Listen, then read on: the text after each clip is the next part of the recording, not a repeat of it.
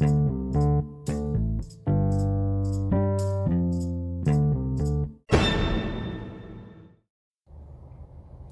it's Mo Patio, and welcome to my podcast. People, I cannot believe it. We are on episode 10. And never in what my wildest dreams would I have ever imagined that I was going to be on episode 10 already. This is unbelievable. But guys, people, not guys, little PC here. People, I want to do something a little bit different today. We're going to call this Flashback Friday. And I don't know, I'll kind of play this by ear. It's possible that we might do it every Friday. I want to keep it light today. Fridays are great. People are usually happy, I hope. I know I am. I'm very happy today. I'm very happy because I'm so glad that I decided to start this podcast. It's always nice to have progress, people. Always nice. So, Flashback Friday, going to share a story about my childhood. As you know, or maybe you don't know, I played a lot of basketball at a young age. I'm going to guess I was probably like maybe 7. And the YMCA basically was like my babysitter. My dad would drop me off in the morning. And then, of course, they would close sometimes at 6, depending on the day. But I do remember, I think it was Sundays where it would close at 6. And I'll tell you, one thing that I will share with you, and this is, as a young child, it was very traumatizing to be sitting on the steps at 6 o'clock at night, and your dad is not there to pick you up. And you want to talk about subconscious or things that happened to you as a child in those first 7 years. I will tell you that is definitely how I operate today. If I am late or I am never late. I am so on time. I am so focused. And if I ever am late, it just bugs the fuck out of me. So I will tell you that is absolutely something from, my subconscious, growing up at a very young age and being left on those steps.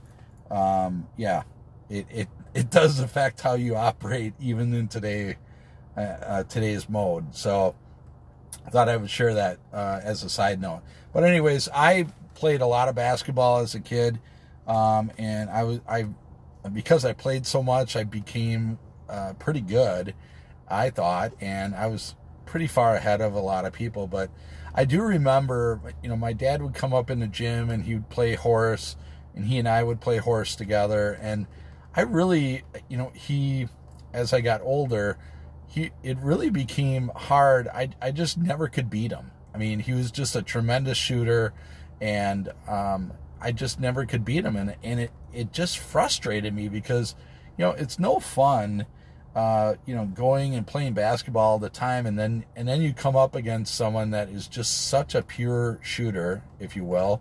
And I just could not beat him in horse. And not that it really mattered per se, but to me, it's like, you want to win once in a while. And I will tell you this, my dad, it didn't matter what age I was, he was not going to let anyone win. He was so, so fucking competitive.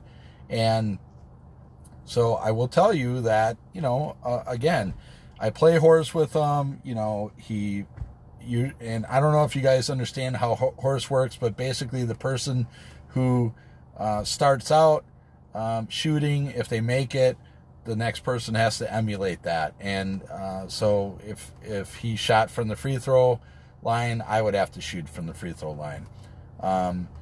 And so that's how it works. Now, obviously, if I missed, I would get, you have to spell out horse. So each miss would count as a letter. So, just so you understand how the rules work. If he would lead and miss, then I would get a chance to just pick a shot I want to do, and then he would have to emulate me. And that's how it went. And so if you ever play against someone that's a really, really good shooter, you usually never get a chance to get the ball back. And so what happened was I started watching him and how he, would use his right hand all the time. And I thought to myself, one of the skills in my day versus when he was growing up, they didn't really care about shooting a left-handed hook. And so they were, my dad was extremely right-handed. He really didn't even dribble that much left-handed. He mainly just went to his right. Well, my skill set as I started out young is I could dribble both hands. So I could dribble right-handed, I could dribble left-handed. And I became almost as good dribbling left-handed versus right. And then, of course, also one of the, they used to call it the Mikan drill. And it was named after a guy who played, I think in the Wilt Chamberlain era, maybe even earlier than that.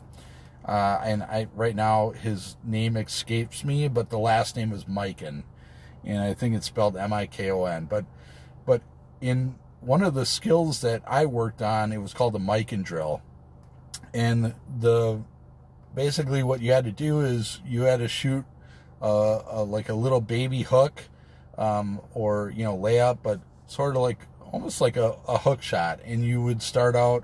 Maybe you start with your right, then you go ahead on the left-hand side and do it, and then right, and then left. So just doing baby hooks, but you had to use both hands. And I obviously practiced that. I went to basketball camps. We practiced that. Whoever could make the most within, say a minute, maybe got a T-shirt or they won something for it. But so I was pretty good at shooting left-handed baby hooks. And layups. And so me being, acknowledging that I could see the weakness in him, I thought, if I get the ball back ever, I'm going to do a baby hook with my left hand. And sure enough, my father could not shoot left-handed. And so I exposed that. It didn't always work, but I could get, I did beat him a couple times just shooting all left-handed. And, oh, man, did that piss him off. Woo! He was mad, but that's okay. Hey, you know what? It's a win, and I don't care how I got it. He should have figured out how to shoot left-handed, I guess, if he wanted to beat me continually. So, but, yeah, that was the time I did beat him. I probably beat him a couple different times, but most of the time I never would win. And it's frustrating. I mean, constantly losing. Yeah, I got really frustrated, but that was my way of beating him, was using my left hand. So thought I would share that, guys. I hope you got a little bit of a laugh out of it. Yeah, man, it was fun. It was fun. And of course I was so excited to beat him. I wouldn't let him live it down. Although, you didn't really talk shit to my dad because, unfortunately you might get a backhand. So I just was softly taunting him and saying, geez, maybe you should work on your left hand. And then I would run away. All right, guys. Oh shit. Sorry. All right, people, just trying to keep it PC here. Sorry. Okay. I want to give you guys an assignment here. So today is Friday. Anyone you encounter, stranger, friend, doesn't matter. Good morning, good evening, good afternoon, happy Friday, whatever it is, give a smile and acknowledge someone. And let's sprinkle a little of some Mo Patio love and put it into the world today, okay? That's your assignment. You better fucking do it, or I'm really going to be upset. All right.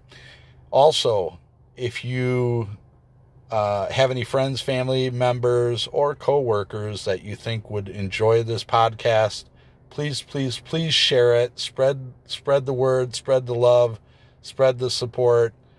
I would truly, truly appreciate it. Happy Friday, happy Flashback Friday, and make it an unbelievable day.